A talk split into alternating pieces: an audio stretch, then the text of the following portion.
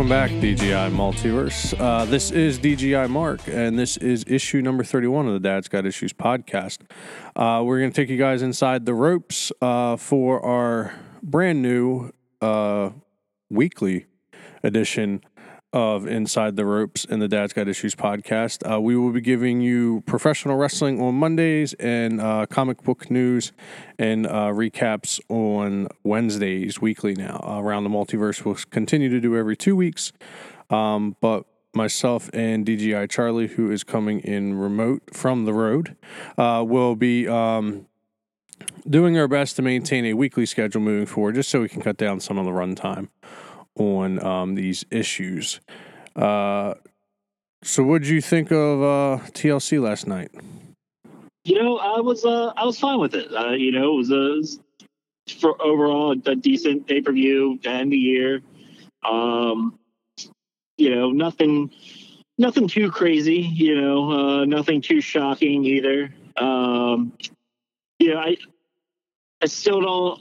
Well, like you and I have talked about uh, with the fiend character, like eh, you know, every time he gets momentum, it's it's just squashed or squandered, Mm-hmm. and I feel like that that once again happened. Um, you had an opportunity after Orton having such a great run for Bray Wyatt to, um, you know, do something to you know carry off of Randy's momentum and, and build more to his own, and I don't feel like that's what we got. No. Um, but uh, overall, like it was fun. Like the the action in the ring, it was fine. Um, oh, like you and I were kind of talking about before was, uh, you know, before we got on here, was the Money in the Bank cash in, and that being a uh, you know a failed cash in, and like I feel like this whole year, like eh, eh, since Money in the Bank happened, or since the contract was was won first by Otis and the way that he won it, then the Miz getting it, it's like okay, well, finally somebody that can actually do something with it, Yeah. and then they they they waste it.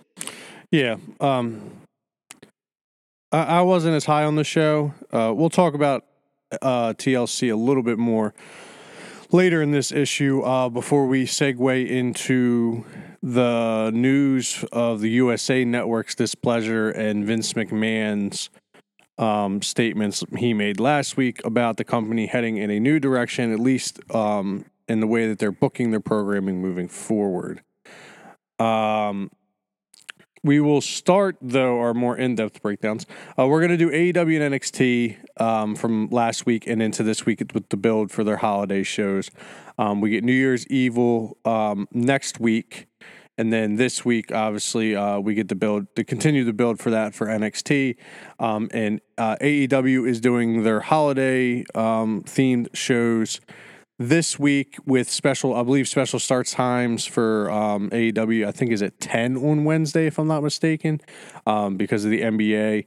And then I think the following week they're back to their normal time slot, basically doing another like New Year's, New Year's Day Eve, whatever uh, edition of AEW.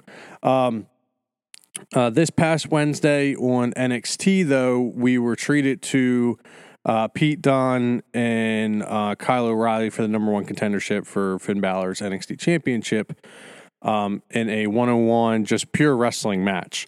No, out, you know, no real outside interference that you know really altered the the greater you know outcome of the match. No real um, you know, no gimmicks to it. It's not a ladder match. They weren't trying to, you know, get the contract to see who was going to be first in for War Games or whatever. Um, I personally think that this was a tremendous match. My only problem I have with this match, and it's it's something that's going to rear its head again once again when, we talk TLC in a little bit. They put this match in the middle of the card, and I get it. They had Rhea Ripley and Toni Storm main event, which I was fine with too. I thought that was a main event worthy match.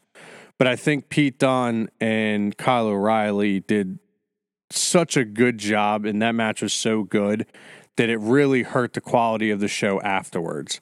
Um, I, I, I personally think that that match should have closed the show, and and they shouldn't have had like Karrion Karrion Kross was second to last, and I think that hurts not only the, the main event title picture right now in NXT because once again it seems like though Finn has the belt, he's not being booked as like the top draw in the company, and he really should be. But Right. I think what we're seeing with Kyle and him going there and then Karrion coming on later is they're trying to build Karrion Kross up to be a bigger deal than he is, but they put him in a squash match. So basically, in my opinion, if, if we're talking WWE booking and how they they format a card, especially more recently in the modern era, they've always put like a really shit match before the main event because they don't want you to be super excited or or on that that euphoric like high necessarily that you get from a really really good match before the main event. They want the main event to give that to you. So they just threw that squash match on before Toni Storm and Rhea Ripley because they wanted you to be more excited about Rhea Ripley and Toni Storm. Um, but my thing is, is I would have preferred to see Rhea Ripley and Toni Storm in the middle of the card because although a great match, wasn't better than Pete Dunne, Kyle O'Reilly.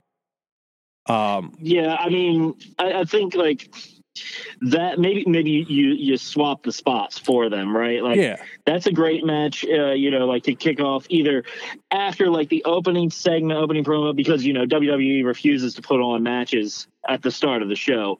So you get through whatever you have to get through in that first couple minutes.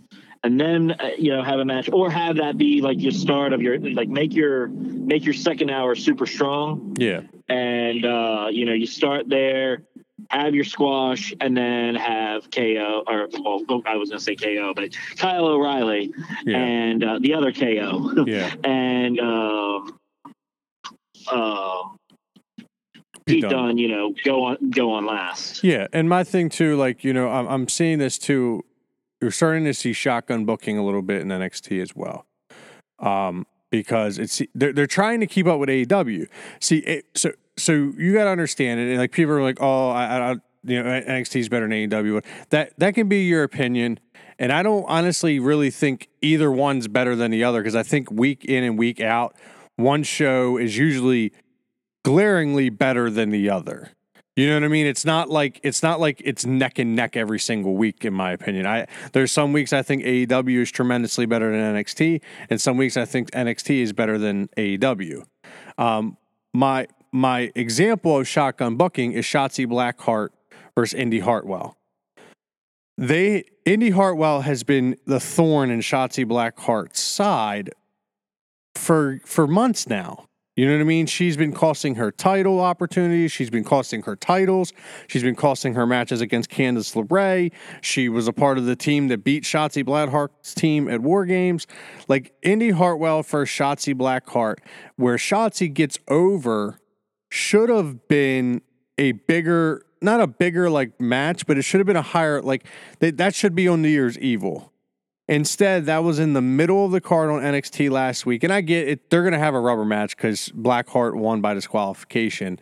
But my point is, is like, why are we getting that match now? You know what I mean? Like, I get you want Shotzi to be a bigger star probably at this point than Indi Hartwell because Shotzi should be focusing her efforts on Candice LeRae. But Shotzi overcoming Indi, maybe beating Indi so that Indi can't be at ringside with Candice LeRae when Shotzi and Candice LeRae inevitably go one on one. Like that would have been a bigger, that would have been a smarter play long term booking wise. But instead, we're gonna have Blackheart defeat her via disqualification. Probably never wrestle again. I say probably because uh, you know I'm, I'm I'm holding out hope that they do it the right way. But I've learned more lately, and you know I'll use this saying again later on when we talk about Vince McMahon. I'm always I'm always woefully disappointed. Never call never. Um, sorry, I'm always woefully disappointed. Never cautiously optimistic with WWE.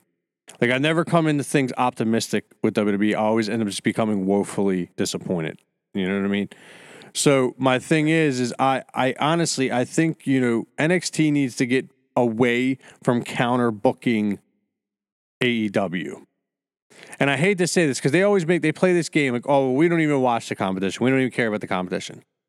Well, if you didn't care about the competition, then your matches, if you go and look at hour for hour, minute for minute, when matches are occurring on NXT versus like Sting's segment on AEW, you'll see there's a there is a is a direct correlation in which matches on television at that time. Um, and like I said, it's a problem uh, in my opinion because they don't need to do that. You know what I mean? No. It's it's almost like the big brother being jealous of the little brother, and like do, trying to outdo the little like the little brother comes in. Hey mom, look at this drawing I did, and then the, the big brother's got to come in five seconds later and be like, Hey mom, look at this look at this Picasso I just painted. Like, dude, that's not necessary. We don't we don't we don't care. Like, be you, be what got you here. NXT's always been a brand based around solid long term booking because I mean, you got to think about it like this. We used to not get a takeover every month. Right. We used to get takeovers like every couple months, every basically every the the just really for the four big shows. That was the only time we got a takeover. Um Yep. I don't like I said, I don't I don't mind the booking of of NXT to compete with AEW because they obviously have to.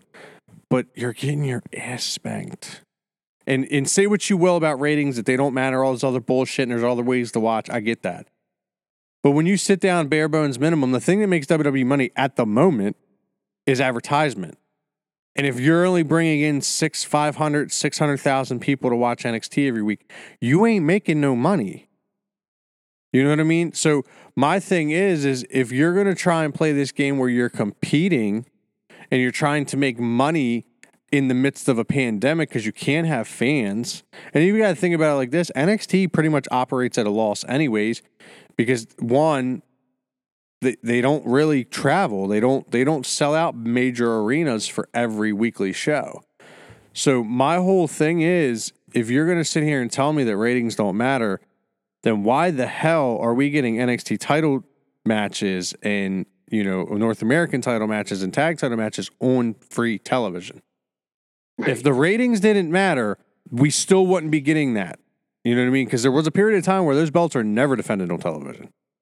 And now we're getting them defended on television because they need to. They need to they need to put the NXT champion on TV and have him defend his belt because AEW is beating them almost two times the amount some weeks in ratings.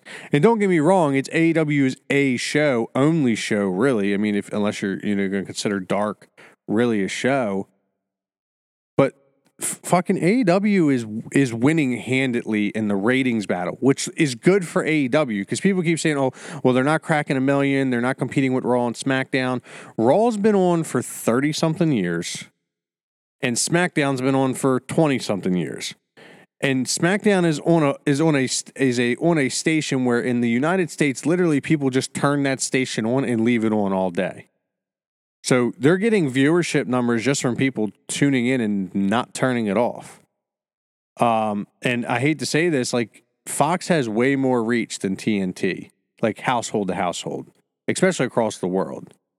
But my thing is, is I think NXT, like Tommaso Ciampa versus Adam Thatcher, I think is a great feud, and they're building it properly.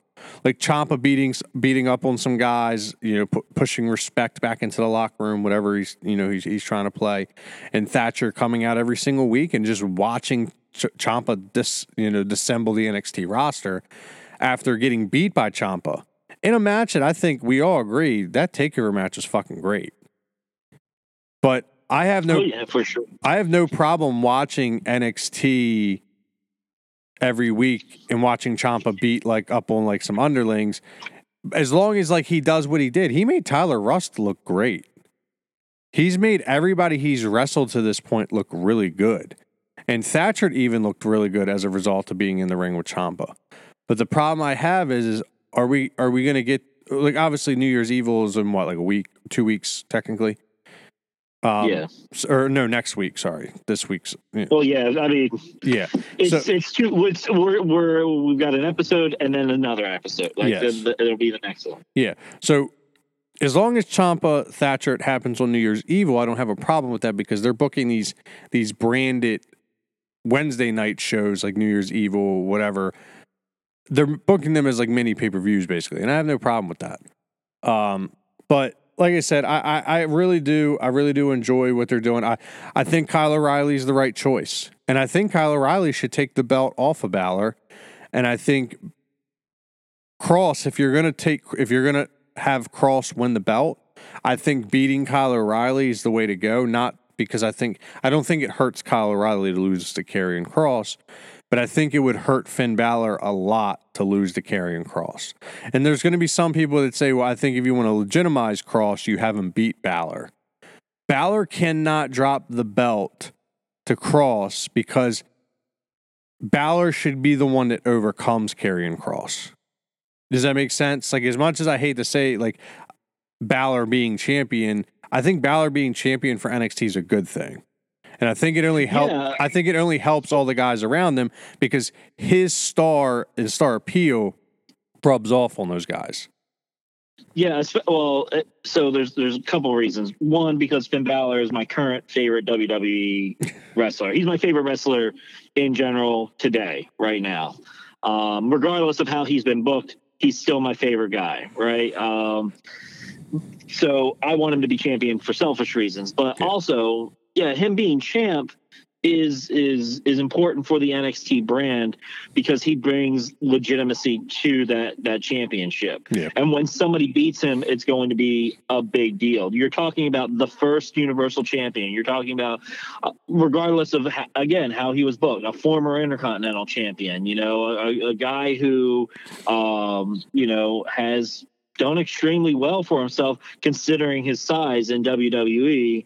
And to come back to NXT, where he was, you know, king of the mountain for so long, um, you know, it, it it makes that title important to the point where when somebody beats him, it's a big deal. It makes them bigger. So if you take somebody lower on the totem pole, uh, and and I hate to put Kyle O'Reilly in that kind of But he category, is. He is though. but he is. If if he were to win, that automatically pushes his stock through the roof. Yeah. You know what I mean? Um, so yeah, Karrion Kross. I don't think Karrion Kross needs to win it again. I, I, uh, you know, when he beat Keith Lee, I was fine with him beating Keith Lee, um, because at the time, you know, I, I wanted, I, I was, I was still uh, having some resentment for him losing the belt, uh, or for Adam Cole dropping the belt to Keith Lee. Yeah. But I was, I was, uh, you know, I'm on board with Karrion Kross, the the character, the wrestler, So- whatever you want to call him. I think and- I think Karrion only needs it for the redemption arc because he doesn't need to hold it long. He just needs to hold it longer than 24 hours. He he's Yeah. had he had the same thing happen to his momentum that happened to Balor at SummerSlam. yeah, absolutely. You know, Balor Yep. Balor winning that Universal Championship put him through the strat. I mean, if Balor doesn't get hurt at, at, at SummerSlam when he beats Seth, Balor's probably still a top guy on the name brands right now and running the, the demon gimmick still and doing all this stuff. I don't think any of the stuff that we we were given for Balor post shoulder tear, labrum tear happens if he does if he gets hurt. I think his momentum continues to, to push through the roof and he becomes one of the best small man small men heavyweight champions of all time. But that that injury, much like it did to Dolph's career when he got his concussion, I think that derailed everything that we knew about Finn Balor and everything we expected about Finn Balor. And it's not his fault. It's unfortunate, but unfortunately in WWE, it's next man up. And unfortunately for Balor, there was a ton of guys waiting in the wings to come up and take that spot. Um, but yeah, uh, I mean, and I- I don't disagree with any of that. I think that I think that you're you're absolutely right. Um, I don't know. I I also think that with how AEW is is or not just AEW now, uh, AEW along with Impact and who who and who else knows jumps onto this this train of cross promotion branding, but um, it sure does feel like a lot of Bullet Club.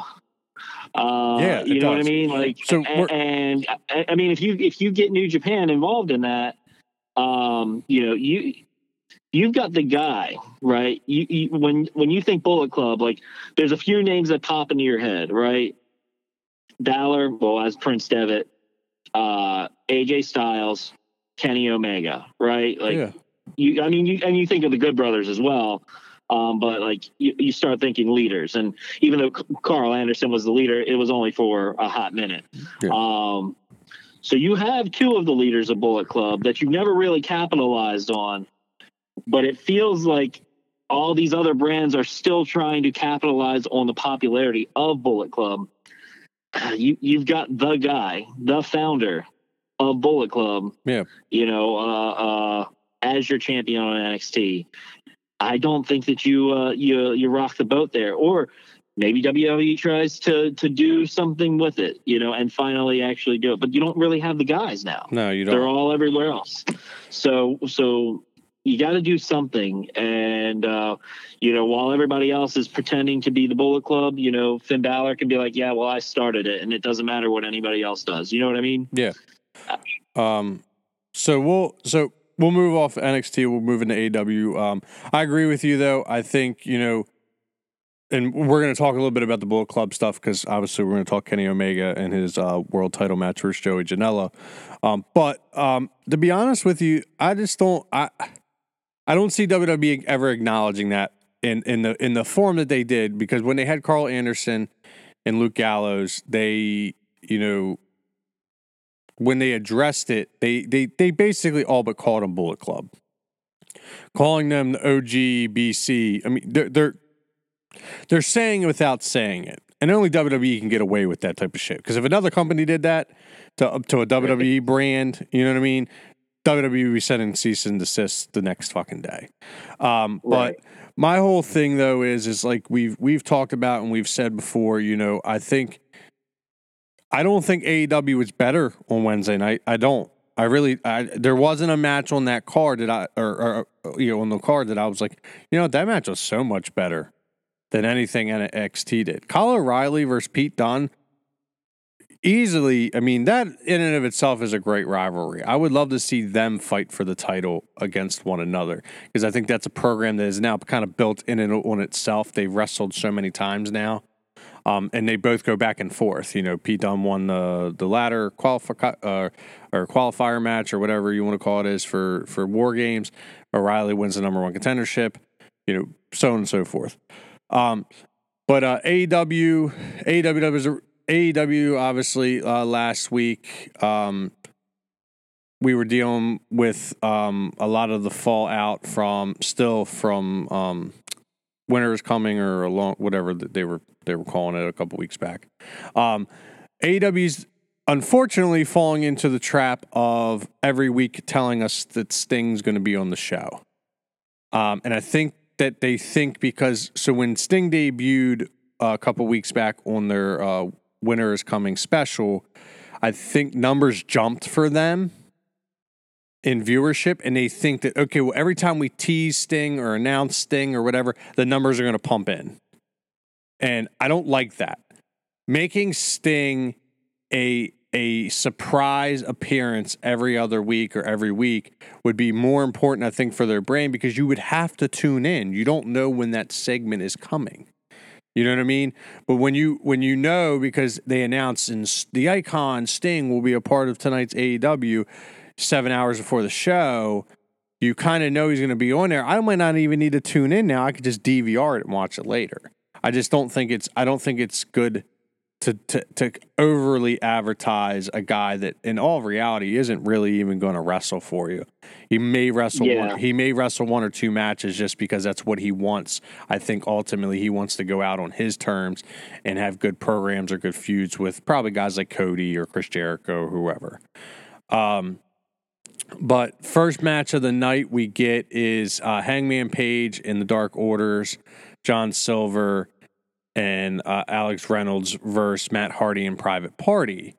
Um, AEW is uh, obviously been pushing uh, Private Party with Matt Hardy um, as basically like Matt taking them under his wing, and he's trying to teach them their ins and outs of tag team wrestling and being, you know, the the icon that he is in the division. That you know he would his his greatness or aura, I guess, would rub off on these guys.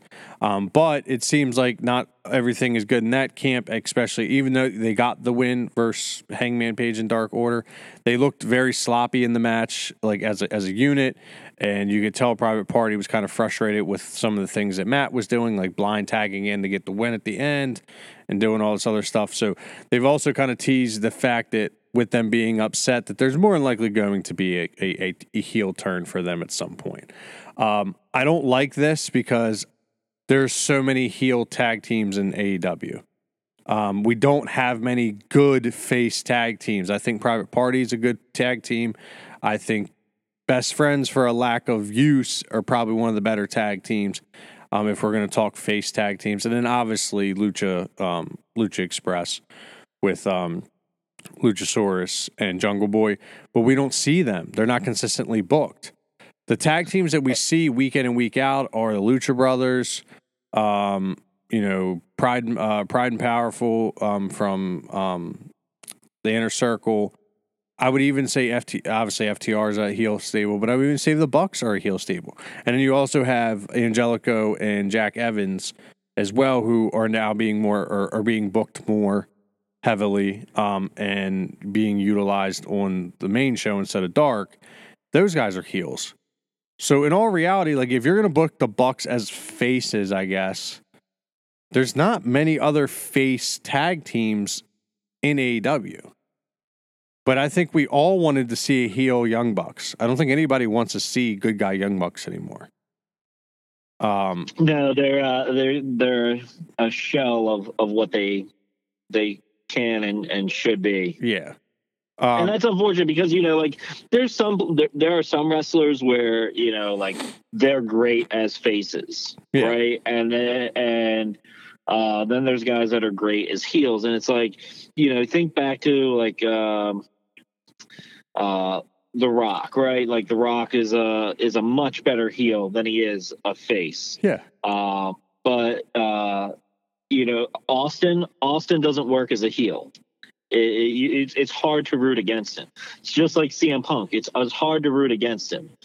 Um, but it, his best work was as a heel. Yeah. So I don't know. So yeah, I don't know. Uh, we'll see. Yeah. So uh, following that match, we got um, Cody Rhodes versus An- Angelico. Um, Cody and Brandi announcing um, their impending pregnancy. Um, so congratulations on Cody for becoming a father. Brandi uh, on hope she has a, a, a problem free pregnancy, uh, which means uh, we'll probably see less of Brandi on television, at least in physical roles moving forward for the foreseeable future. Um, and then obviously Cody's wrestling in this match. Um, he beats Angelico, um, and then Team Taz comes out once again. If there's Cody Rhodes on AEW television, Taz and his cohort will not be far behind. Um, Will Hobbs, Ricky Starks, and Brian Cage and Taz's son Hook all came out onto the stage, and uh, basically told Cody they were going to kick his ass like they do every week. And then the lights went black, the snow fell, and Sting came out. And Cody, like, oh my God, it's Sting. No way. Because we weren't all fucking expecting Sting to come for the save right. for the third week in a row. Mind you, this is the third week in a row that Sting has come to save Cody's ass from Taz and his Goonies. So my thing is, and then obviously they they always pan the fucking Darby sitting up in the up in the rafters, emotionalist, not phased by the fact that this guy who more than likely he he he has resembled much of his his ring attire and gear after um is is is in front of him. And I get it, like they're trying to make it like this massive deal, but no offense, when you have Will Hobbs and you have Brian Cage, like they should not be afraid of Sting. like, let's no, be let's no. let's be honest.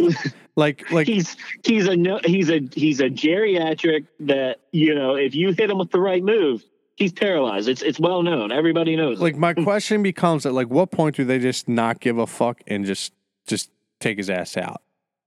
And like that, like like they're gonna lay waste to Sting at some point because that's gonna be like Cody's motivation to to to, to wrestle Ricky Stark or Will Hobbs or whoever. Well, like you said, it's oh, like it's a, oh no, he oh no, he has a bat. Like yeah. you are a, you are a you are a Greek god. you know, like you are chiseled from stone. Like you could take a hit, you're gonna be fine. Hmm. Yeah. So, like I said, I, I just, I, I, personally, I, I enjoy Sting, but they're making him out to be like this, just fucking like mythical, like un, you know, you know, relenting force, and it's just like we we know who he is. We get it. He's the icon. Like, can we just move on to where he manages Darby Allin and like he, he's a mouthpiece for him or whatever you want him to do? Like, can we just do this at this point? Like, I'm like I'm three up. Like I was super excited, like everybody else was when he debuted. Awesome, cool. Can't wait to see what they do with him. But what they're doing with him just does nothing for me. Does nothing for me as a fan. Does nothing. I don't think any. Just seeing Sting every week doesn't get me excited. He has to have a purpose in the company, and I just don't see him having a purpose at the moment. Um, Eddie Kingston um, is continuing his feud with Pac. Um, and the uh, and the Death Triangle, which is Pac and the Lucha Bros. Um, I was actually like really excited to see the Lucha Bros kind of branching out and potentially becoming solo guys, moving away from the tag team division for a little bit because I think they're both tremendous singles um, competitors. Fénix as a face and obviously Penta as a heel. But uh, with the return of Pac and Death Triangle never really getting its run, I'm I'm actually kind of excited to have the Lucha Bros back together. But I think the Lucha Bros need to win the tag titles if they're going to be tag team like wrestlers. Um, I think you have to put the belts on them to legitimize them again and bring them back up to the upper echelon of the company, not just for for their sake, but also for the sake of like the Young Bucks. Um, I think the Young Bucks losing the belts to Death Triangle as Pac goes after Kenny's world title would be a bit like if Pac loses to Kenny, but that but the Lucha Bros beat the Young Bucks. I don't think it. I think it continues to make Death Triangle like a stable or like a, a, a staple portion of AEW programming um, that Pac can continue to chase the world title while the Lucha Bros kind of defend the gold um, of the tag division.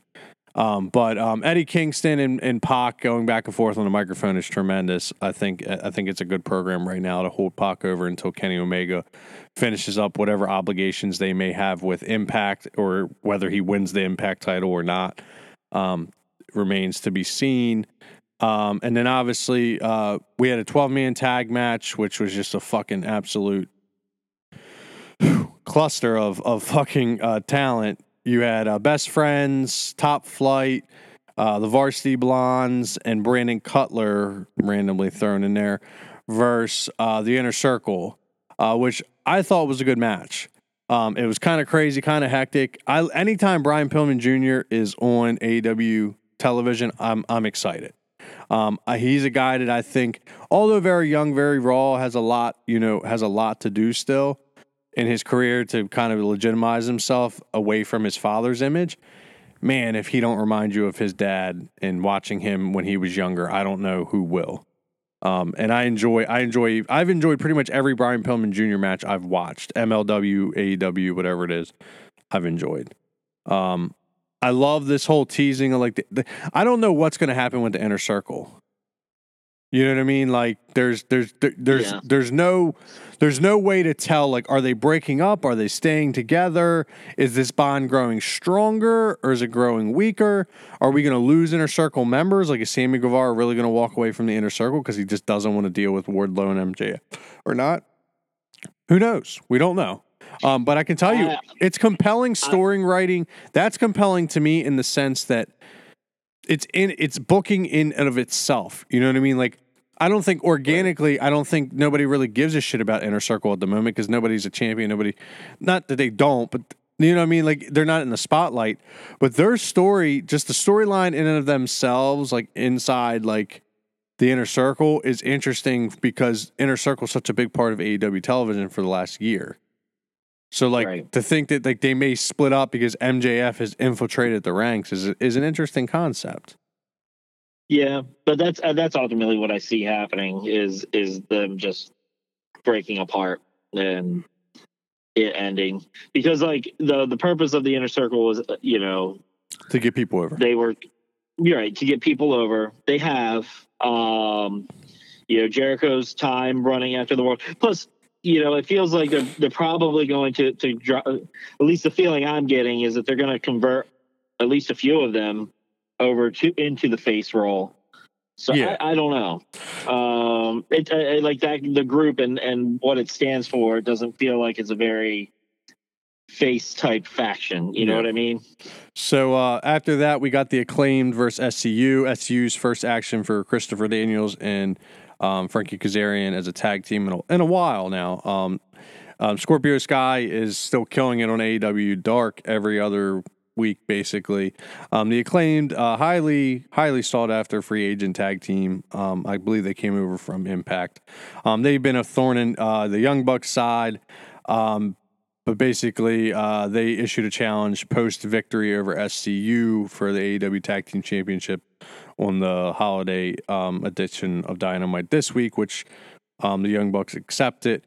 And then you had um, at the end, uh, because of the defeat, SCU basically Frank Kazarian calling out Christopher Daniels and basically telling them, you know, you're not the, you know, you're not wrestling like the Christopher Daniels that everybody knows, and you know, you need to find that guy or whatever.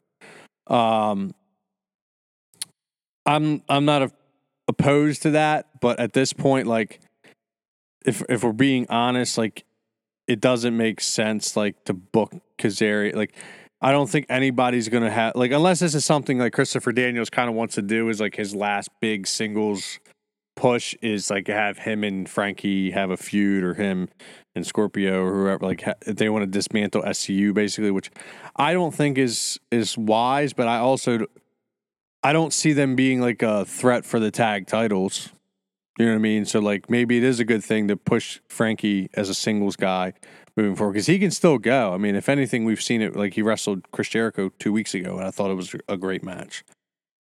Um, but who knows? We'll see with that. Uh, Big Swole, um, Serena Deeb versus uh, uh, Diamante and Ivelisse. Um, I don't really care. I mean, I, I hate to say this because I think all four women in the match are tremendous wrestlers. I think they're probably the best wrestlers AEW has, minus um, Shida. But I, I just they're they're they're trying to they're trying to do their best to emphasize feuds outside of the main event, which is good. But at the same time, I think your main event is so poor that the rest of the feuds end up hurting. They've booked the NWA Women's Champion better than they've booked the AEW Women's Champion, in my opinion. Yep. Um, and then moving on for that, we'll go into the the main event because I think talking we have a lot to talk about as as as it comes to Kenny Omega and all his dealings. Um, on Tuesday on Impact Wrestling, um, they closed out the show with Kenny Omega attacking Rich uh, Rich Swann, um, and then Doc Gallows and Karl Anderson, or Luke Gallows, formerly known as, um, attacking the Motor City Machine Gun, setting up um, a six man tag match at Impact's Wrestling's Hard to Kill, which is on January 16th. Um, and basically, like you hinted to, they're they're basically teasing a like a Bullet Club reunion on Impact. Um, you know, doing the finger guns and all the other good shit that they did over in New Japan.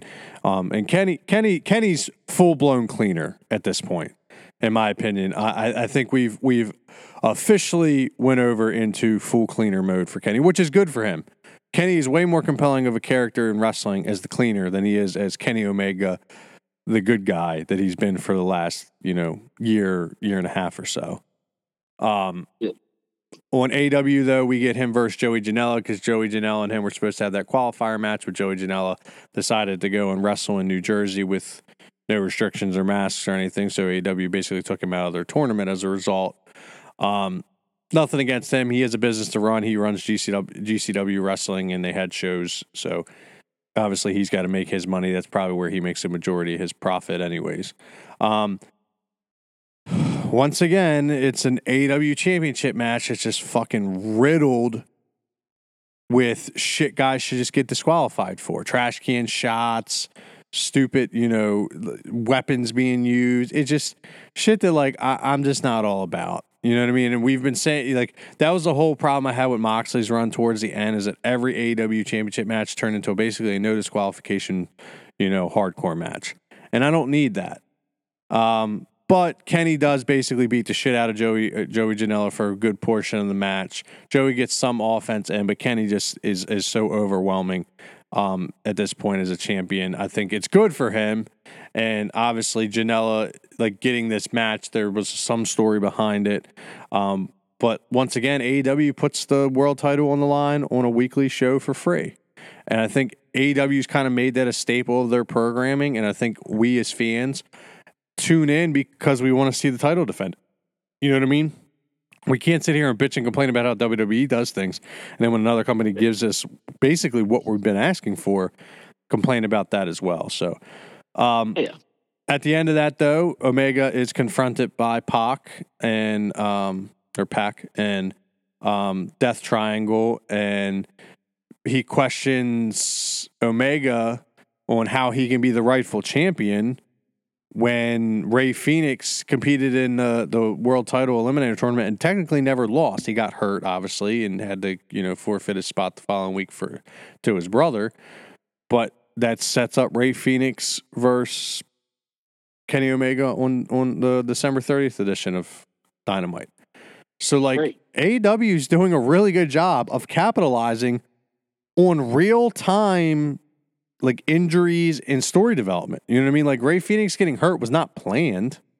That was not a part of the story. He, I mean, if you watch the match versus Penta, he legitimately knocked himself the fuck out. They had to pull him from the, the match the next week. So this instantly puts Rey Fénix in a spot that I don't think he's going to beat him. And honestly, I think Kenny's just going to run roughshod through him, which I don't think is going to hurt Rey in the long run, but I think it's going to make Kenny look really, really good. And then obviously just sets up the feud with Pac. Um, uh, so I personally, there was a ton of like rushed seg portions of that main event because they they didn't have much time. They only had like ten to fifteen, not, not not even probably that amount because you obviously had to, to work in the promo at the end and stuff as well. Um, but basically, you know, they made Janela look competitive enough at the beginning of the match, but they made Kenny look dominant throughout the rest of it, which was which was good. And then Fénix obviously emerging and coming out as a, a as a challenger for the, the AEW champion makes sense. But it also builds on the the the rubber match and or idea that you know Pac is the guy probably to challenge Kenny because he's the only guy that's really beaten Kenny in AEW clean one, two, three shoulders on the mat, um, with no BS interference or anything like that. Right. Um, honestly, if you talk about storyline, booking, things like that, AEW is outdoing WWE on all three of WWE shows. Um, but I do think that W I, th- I do think that WWE put on a better product Wednesday night with NXT as far as wrestling goes. We got a lot of wrestling Wednesday night. If you go back and look at the card, there's a ton of matches. Um, there's a ton of matches on AEW too, which we're accustomed to, but I don't think the quality of match was anywhere near the level that NXT gave us. Um, but I I don't know about you, but I'm excited to see if Kenny ends up taking the belt off of Rich Swann at some point and brings it to AEW television because I think that's what we're heading towards. Is 2021 is going to be year of the collector, basically Kenny Omega. He's going to go Yeah. out. He's going to he's going to go out and get the Impact title. He's going to get probably the NWA title. He's already got the AAA and the AEW. I would not be surprised that if travel restrictions are loosened if he ends up with the IWGP at some point. I mean, that would be interesting, but uh, I think that would You take. know, A, I think that would take a lot of earth moving to happen, but I could see it happening. Yeah, I mean, you you capitalize on that popularity, and dude, yeah, I mean, it it, it would it would it would rock the wrestling world, that's for sure. Yeah. Um, we'll see. Yeah, we'll see. Like I said, I'm ex- I'm excited for the build that they've done so far for their holiday specials. Same thing with NXT for um, New Year's Evil. Um, but uh, we'll see. I mean, we'll see. We'll see which one comes out on top throughout this holiday, these holidays weeks in the next couple weeks, as far as product quality, ratings, things like that. Um, so we will move on to our TLC recap real quick. Um, I want to run through that fast. Um, and uh, we will get into our segment talking basically talking about um, Vince's comments on ratings and the product and the direction of the company. Um, so we get uh, the pre-show was kind of blah. they opened the show. Yep, They opened the show. nothing. Yeah, nothing to talk about. Uh, they opened the show with the WWE Championship, which they they've they've been doing lately. One title usually opens the show, while one title usually closes the show. Um, obviously, while Drew was being built up as the guy, while Roman was at home, Drew was closing out most of the pay per views um, post WrestleMania, but now it looks like Drew has been firmly cemented in the number two spot, um, which means he's going to probably open pretty much every pay per view moving forward, defending his title. Um, I thought Drew versus AJ Styles uh, was a great TLC match between two guys who probably you wouldn't think are TLC versed, so to speak, but I thought it was a great match. Um, this will give us our opportunity to talk about the Miz and uh, fucking waste it Money in the Bank. Um, WWE has effectively devalued all gimmick matches, in my opinion. Um, we have devalued TLC from what it was as as as a attraction match at WrestleMania with the Hardys and everybody else. Now it's it's a full it's a full blown pay per view, um, and those matches lack the je ne sais quoi, so to speak, that those WrestleMania those WrestleMania matches gave us back in the day. Um, Hell in a Cell is now a full blown pay per view, and that match is a shell of what it used to be. Um, Elimination Chamber um, at one point was, and I don't know if it still is, but was its own pay per view, um, and that in of itself was a Survivor Series staple when it first started.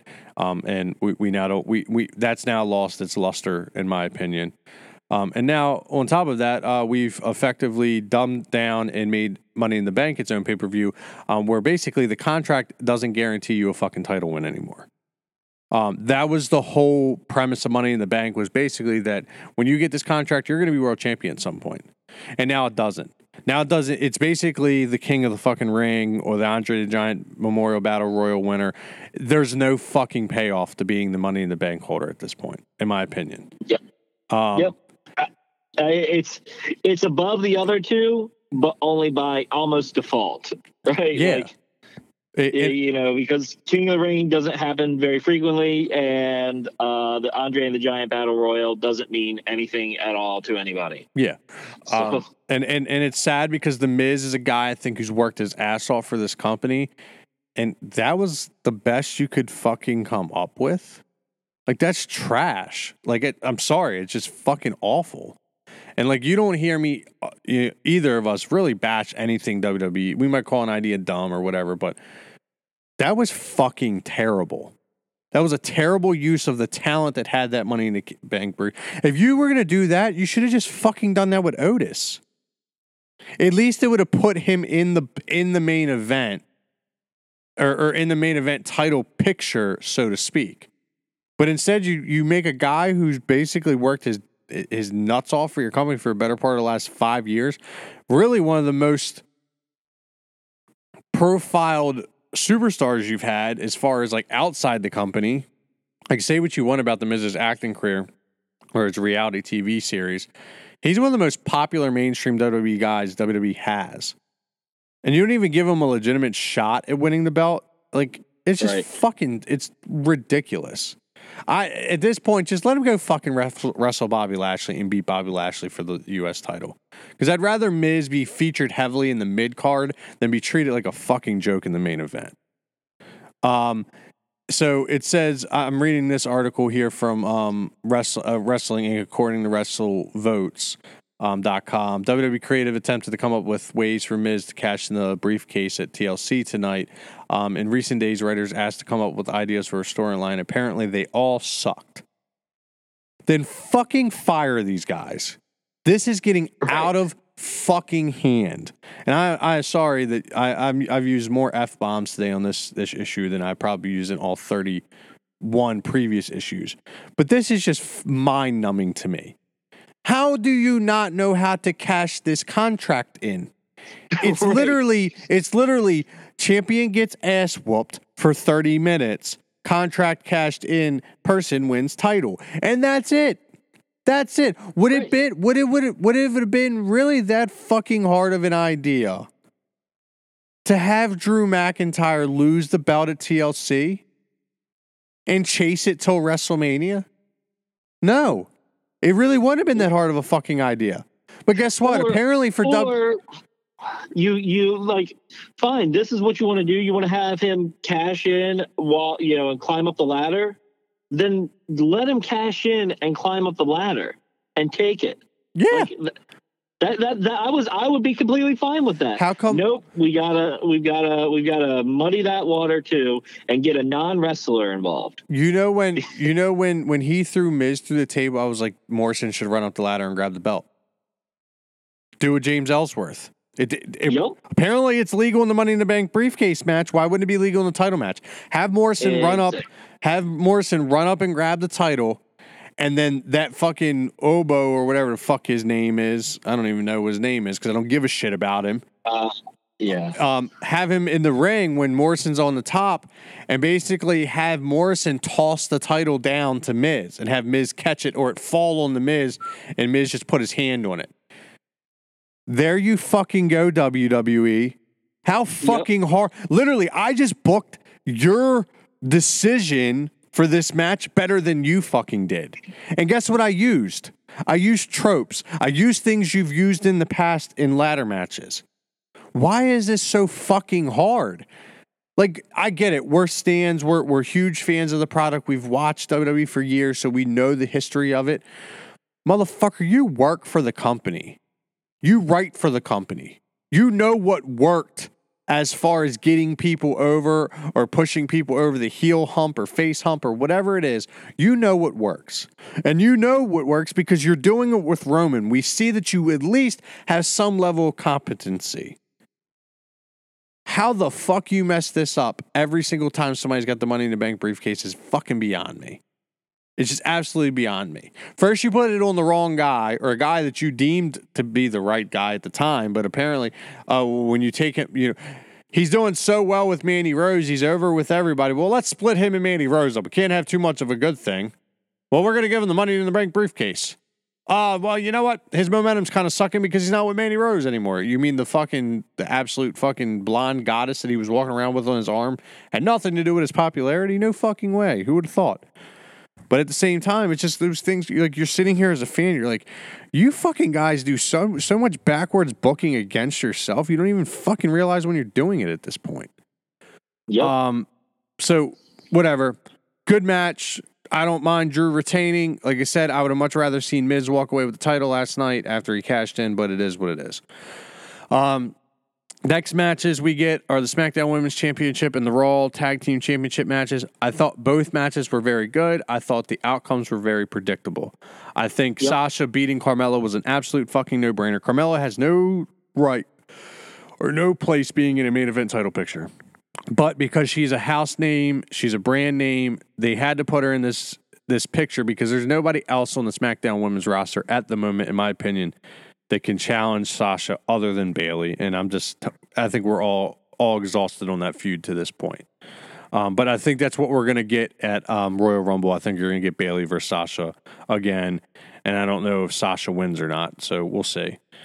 Um, tag team Raw Tag Team Championships, the New Day uh, versus Hurt Business. Once again, great fucking match. Like every match that these guys have together is tremendous. But I think you're starting to see a little bit of Cedric Alexander's ascension within the group. MVP giving him like a bottle of water in the middle of the match and kind of ignoring Shelton Benjamin when he gets to the outside. Um, basically, Benjamin doing a majority of the heavy lifting towards the end of the match, about to get the win, and he gets the blind tag from Cedric Alexander, who jumps in, hits the lumbar check on Kofi, and wins the tag titles. Uh, Benjamin, although happy to be world or tag team champions, I'm sure. Obviously, you could see the look on his face, and you know, kind of the frustration that like, hey man, that was kind of my win to have. Obviously, it, it didn't work out that way.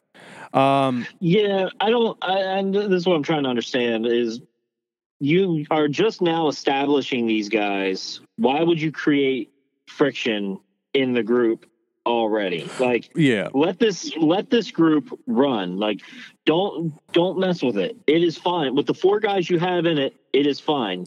Let it run. Yep. Don't mess. Don't don't change the formula. Don't change the recipe. We don't need new Coke. We want Coca Cola Classic. Yep. Leave and, it. And then uh, the women's tag title match. Uh, I can honestly say I didn't expect Charlotte Flair to come back before Royal Rumble. Um, do I fucking care that she came back now? No. Once again, another another wasted opportunity. WWE. Uh, Charlotte Flair winning another title um, on her first fucking night back. It makes no sense to me. Once again, this is the same shit they did with Becky in her last year. They won the women's world title, uh, tag titles, dropped it like a week and a half later, and then they feuded going into the Royal Rumble. Uh, whatever. Um, Universal Championship match. Uh, Roman Reigns versus Kevin Owens. I thought was great. I think both guys looked great in this match. Um, taking uh, Owens out with the guillotine choke at the top of the ladder was pretty cool. Roman using that that that move as his heel finisher is a great move, in my opinion, for him. Um, I thought the match, like I said, it, there was a lot of good spots. It made Kevin Owens look really strong as a challenger, but also in in in victory makes Roman Reigns look even better, in my opinion. Um, but my only problem with this match is where it was placed on the card. That match should have finished the show. And don't get me wrong, I, I kind of understand why the Fiend had to with Randy Orton because they basically burned the arena down. But, uh, dude, you got to start booking your champions in the main event. They did this shit to Punk. They did this shit to Punk, and they wonder why, you know, fans love CM Punk and why CM Punk basically to this day can run on this idea that he was so disrespected. He can run on that idea because you disrespected him. Punk held the title longer than anybody other than fucking Brock Lesnar. Punk is still, to me, the longest reigning champion in modern era. Lesnar doesn't fucking count. Lesnar defended the belt fucking three times. Um, Punk, though, wrestled every fucking pay per view and never main evented. I was actually at the only pay per view that Punk ever main evented as WWE champion, and that was at TLC in Baltimore against Daniel Bryan. It was the only match he ever main evented in his entire run in that that record breaking run. Um, if you're going to book your champions, if you're going to book your guy to be the guy, Roman Reigns is the guy, then he needs to close out your show holding that belt on the top of that ladder as the credits come across the bottom of the screen. That's it. That's how you book your champion to look good and your main guy to look good. If that was Stone Cold, if that was The Rock, if that fuck, if that was Brock Lesnar or The Undertaker or whoever, they would not be going on second to last. And that's why to this day, WWE doesn't have another legend like them coming out of this era, other than maybe Randy Orton, because apparently Randy Orton's more important than Roman Reigns because he got to close out the show last night. Um, we'll move on from that. Uh, do you have any thoughts on that match? No, I mean, it was predictable only because I didn't see KO uh, winning. Winning. Yeah. Um, and then Ray, uh, Randy Orton versus Bray Wyatt the Fiend. First of all, I am not going to complain about the theatrics of the match because I think that's something a lot of us have been clamoring for more kind of like adult oriented content. And I hate to say this, lighting people on fire is adult oriented. That is not PG. That is not fruity pebble friendly. We are not in we are not in John Cena's WWE at the moment when that happens.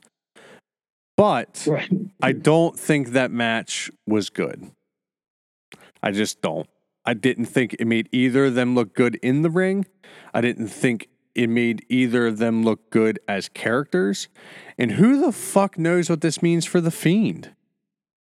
I'm letting you know right now if Bray Wyatt pops up on Monday Night Raw and it's just Bray Wyatt, The Fiend's done.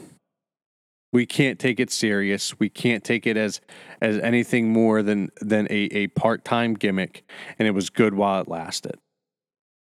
That's my opinion. Because they've killed the character. You literally lit it on fire in front of our eyes on television.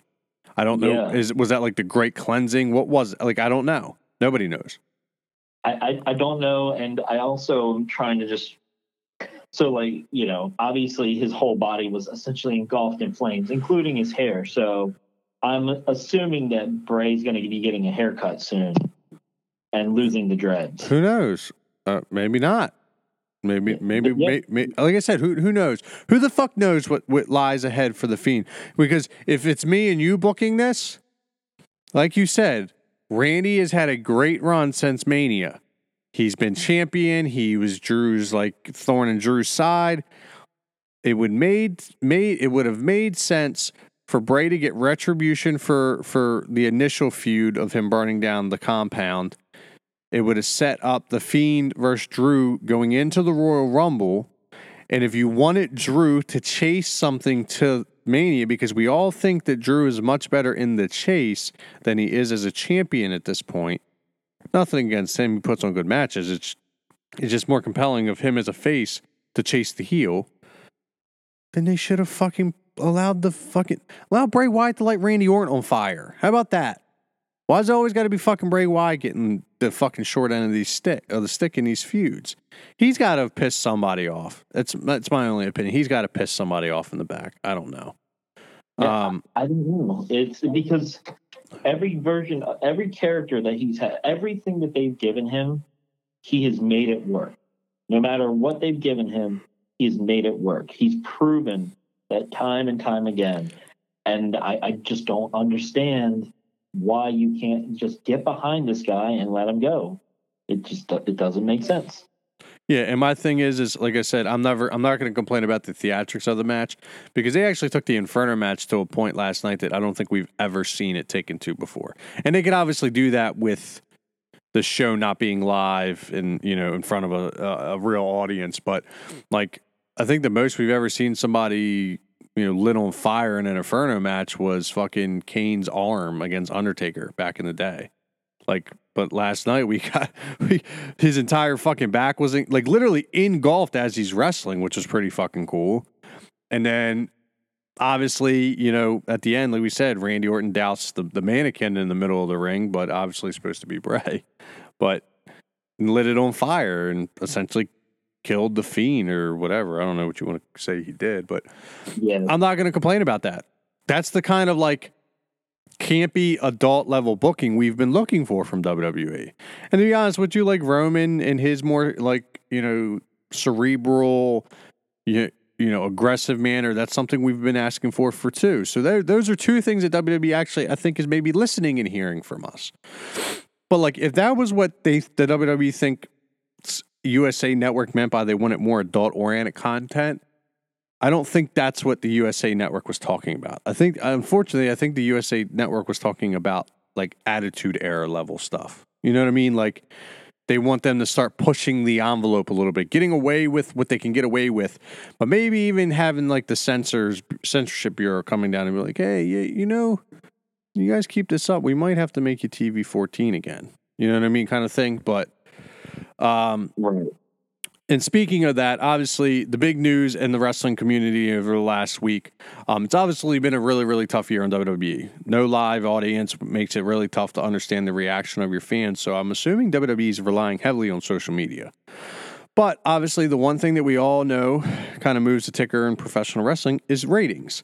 And you can say they don't matter like they used to, but they do. Because if they didn't, then this news article never came to fruition. Monday Night Raw hit an all time low literally a year to the date that it hit an all time low two a, a, year ago last year.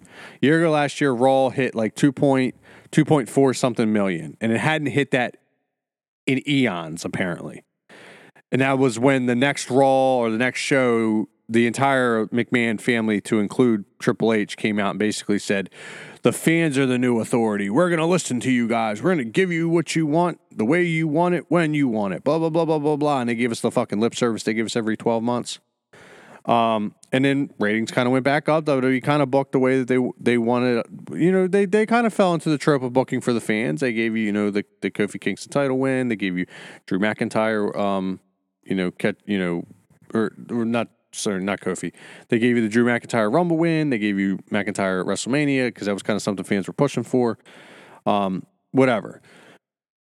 Where a year year later, Raw hits 1.89 million. To put that in perspective, WWE's A show only did a million more views than AEW on Wednesday night. Literally, if you look at the numbers, they're, they're, it's almost a million exactly. Um, so WWE comes out and makes a statement, or Vince makes a statement like, we're going to be pushing more of an edgier third hour. We're gonna do, you know, we're gonna do more. Um, we're gonna shake things up on Monday Night Raw, is what you know Vince is saying now, and they're calling it the big reset. They're fucking lying to us. Nothing's going to change. You want to know why? Because they do this every year. If we haven't figured this out as a fan base by now, we are we're we're the definition of insanity. We're doing the same shit expecting different results. We are what J- Chris Jericho would uh, dub stupid idiots. Stupid idiots. Yes. So the thing is, you know, the USA has been suggesting since last year that they want that third hour to be more edgy because it's between the hours of 10 and 11. Kids should not be fucking awake on a school night. This is the dad. Hey, this is the dad portions of Dad's Got Issues podcast. 10 to 11 p.m. They just shouldn't. I'm letting you know right now, as a kid, when I was growing up, I would watch Monday Night Raw, 8 to 10. If my ass was up at 9, my mom was coming in my room and turning the TV off most times. As I got older, she didn't really do that. But my point is, is like if you got a five year old that that that John Cena's hustle, loyalty, and respect is appealing to, they they shouldn't be up for that last hour. They should be in fucking bed, you know, being a fucking kid, getting the necessary sleep that they need so they get their little badasses up and be terrible for their teachers the next day. Right. Yeah. Like I mean, like you know, my kid's bedtime is seven thirty. Yeah. You know, for for the, the the two younger ones. You know, the older one, he goes to bed. If he goes to bed by eleven o'clock, like that's fine. But he's also a teenager. You know what I mean? Yeah. Whereas the younger two is like, no, no, no. You need to be in bed by seven thirty. Um, because if you aren't in bed by seven thirty, then that means when you get up the next day, you're going to cause everybody to have a bad day. So uh, get your beauty rest and you're good. And, uh, you know, as far as like watching wrestling and stuff, like, yeah, if they don't have anything, uh, if they don't have to, uh, if they don't have school the following day for whatever reason, uh, sure, you can stay up and you can watch it. Uh, but with, with modern technology, guess what? They can go back and they can watch wrestling anytime they want. And we, uh, you know, it's not like I let my kids my especially my younger ones, uh, you know, go through and uh, watch wrestling without me. Yeah. So if if I watched it live, then I'm going to know what they sh- what they can and what they can't watch. Yeah. You know what I mean? And we can fast forward through the parts that don't matter And on the heels of that, that they should be. Yeah, and on the heels of that, um, WWE, uh, a bunch of these news reports are basically saying that um, upper management at WWE wanted to know which talents they believe, if booked properly uh, and have been underutilized, would actually improve the show quality or improve you know improve fan morale basically. And the names that were given were Cesaro, Angel Garza, Chad Gable, Carmella, and Peyton Royce. So maybe that's why we got Carmella back in this high profile spot that she got in on SmackDown. Same thing for Chad Gable. Um, but we haven't seen Cesaro, Angel Garza, or Peyton Royce really at all. So maybe those three names are three names that we'll pay attention to over the next couple months to see if maybe they get pushed. Fuck. This is the first Royal Rumble we've gone into in what years, and I, I don't think either of us, as much as we watch WWE, can name a guy that we're like, yeah, that guy's going to win the Royal Rumble this year. Yeah. It would be crazy. Um, it would I be mean, Big E, maybe. no, I don't. I don't even think Big E's going to win it because I think because Big E just got a uh, Big E just got a uh, title. Um, he has a IC title match on. Um, Yeah, but I don't. I don't. I don't think that matters much. Um, I think if he wins the, I think if he wins the bout, I don't think he gets. I don't think he gets a main event push before Mania, in my opinion. But see, like as much as I would love to see Cesaro get a, a well-deserved main event push, with him being, a uh, you know, where he is, like because he's he's a SmackDown guy, right? Yeah. They- or they bring him over to Raw? Right. He's he's on SmackDown, right? So, uh, yeah, I, I don't see. Uh, I, he's not going to dethrone Roman. Yeah, he's not going to be the guy. he can win, but he can win the Rumble and challenge whoever he wants. They they they made True. that they made that clear. Um, at, you know, a couple you know a couple years back. But like I said, I don't think of those five names, obviously two being female. Like I I could see maybe Peyton Royce winning the women's Royal Rumble, in challenging Yeah. Asuka or even challenging Sasha. I think either of them could could use a fresh a fresh face because I think what's going to happen is what happened last go around with with this whole women's tag thing. I think Asuka and Charlotte aren't going to get along, and that's going to lead to a feud with them. So maybe Peyton Royce wins the women's Royal Rumble and faces Sasha at Mania. I've I have zero problems with that.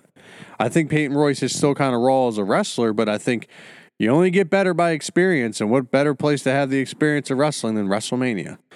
Um, uh, well, so the other thing is like uh, we Andrade should be coming back yes. sometime soon uh, with Charlotte, and apparently they're going to take more of a. We're, we're, we will know that Charlotte and Andrade are together. Okay. Um, because they, they kept them they kept them separate for so long, but uh, now apparently we're going to know that. Yeah. So, but I, you know, we wanted to we wanted to wrap this this issue up with this talk about Vince basically blowing smoke up our ass like they do every year because we want to remind you as WWE fans, don't expect massive change. It's not going to happen. But we will give the WWE credit for for for some of the things they've done right in the 2020 calendar year. Roman Reigns was done right. Drew McIntyre was done right.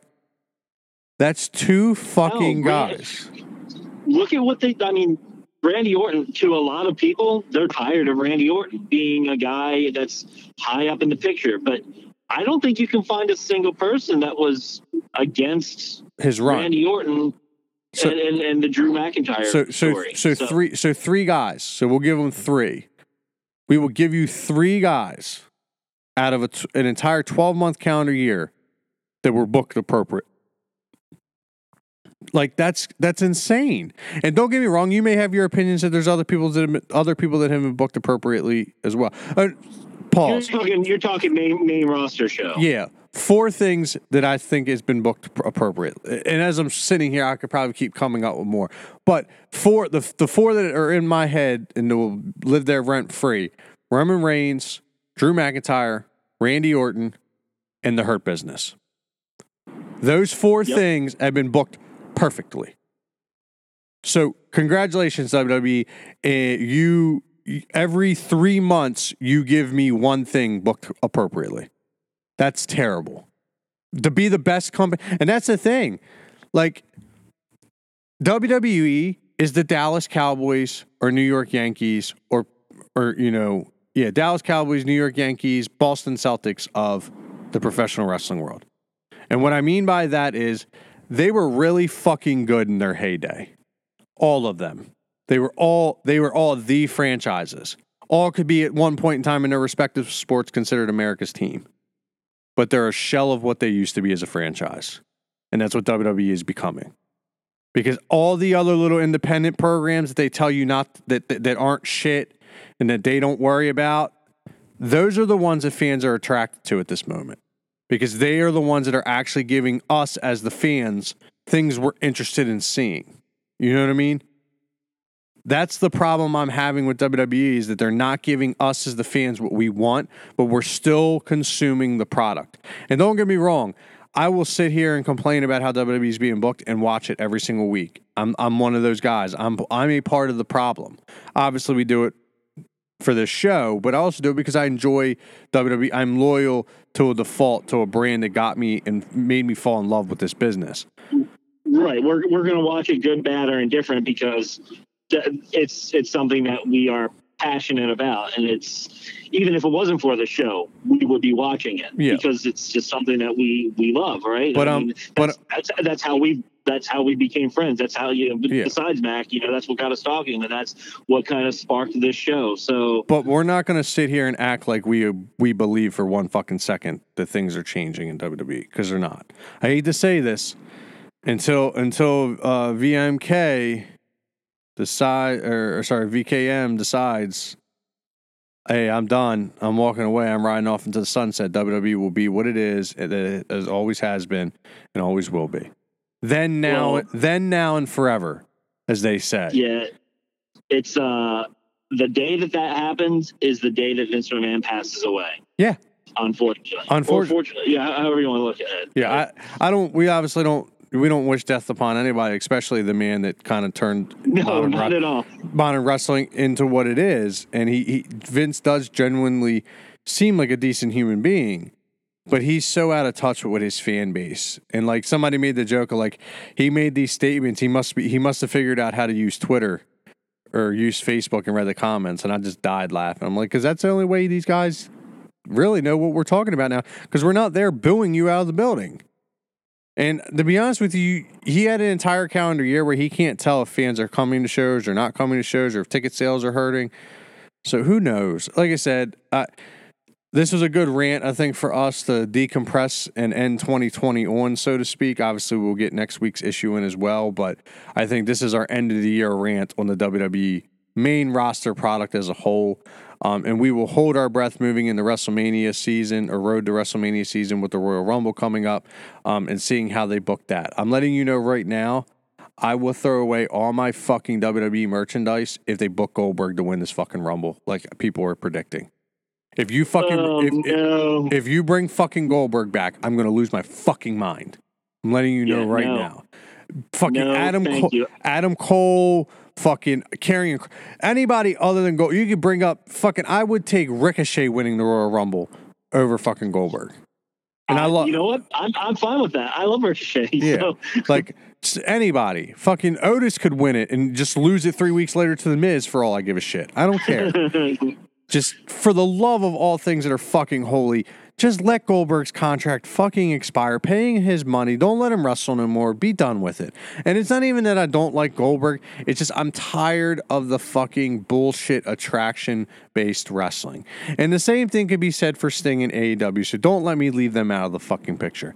Let Yeah, Sting wrestle. Let Sting wrestle his sunset match and leave leave the ring stuff behind and just be the guy that guides the young talent in WWE. Because Goldberg's not going to do that for anybody, so he's just there to get fucking paid.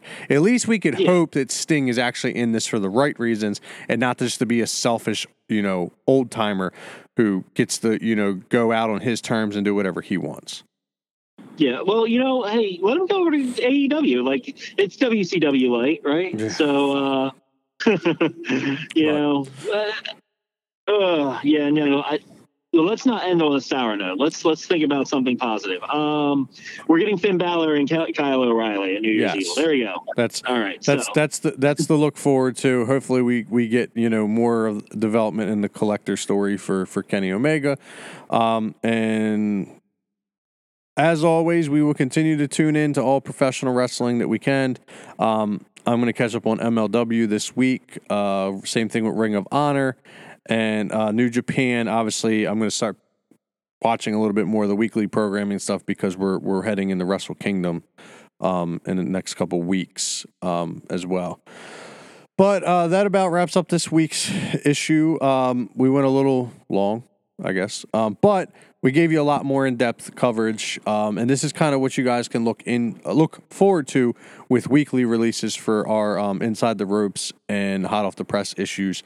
Um, the reason why we wanted to do it this way moving forward, one is there's going to be some weeks that are going to be lighter. You're going to get a 45 minute, probably you know 40 45 minute episode, and there's going to be some weeks where we we cover a lot of wrestling. You know, we we, we cover a pay per view, a couple of the shows ins and outs, and give you a topic discussion at the end, kind of like we did today. Um, we're hoping that an improved format with a little bit more in depth analysis of some of the matches, some of the feuds, some of the things, and how we're feeling about um, the direction of a program or a show or a company. Uh, will give you guys a little bit more inside information, a little bit in, more insight into what we believe, other than just us giving you recaps of each match and things like that. Um, as always, you can follow us at, at DGI Podcast on all forms of social media, literally every single one of them. Um, Facebook, Instagram, Snap, uh, Facebook, Instagram, Twitter, and TikTok. Uh, we will be back on Wednesday with a hot off the press issue um, covering some um, comics that we've picked up in the last week and going over all the hot comic book news. There is actually some good stuff um, coming down the pipeline that uh, we want to get into as far as DC Comics goes, um, but we will leave that for Wednesday's issue. Um, anything else on your end, Charlie? nothing else over here, brother. All right. Um, so, like I said, if you guys don't already do so, please give us a follow on here um, so you stay up to date on the latest issues um, as they come out. And if you don't already follow us on social media, give us a follow there. Uh, we're trying to develop our following, so to speak, on there because we want to interact with you guys, the listeners. So if you guys can follow us there, interact with us, comment us on things, and tell us what you want to hear us talk about. If there's something we miss on Inside the Ropes or Hot Off the Press or around the multiverse issue, you want to hear our thoughts or feelings on, uh, we have absolutely no problem jumping in on that. Um, but if that's all I got, so if Charlie has nothing, I'll let him send us home. All right, man, go ahead and hit our music.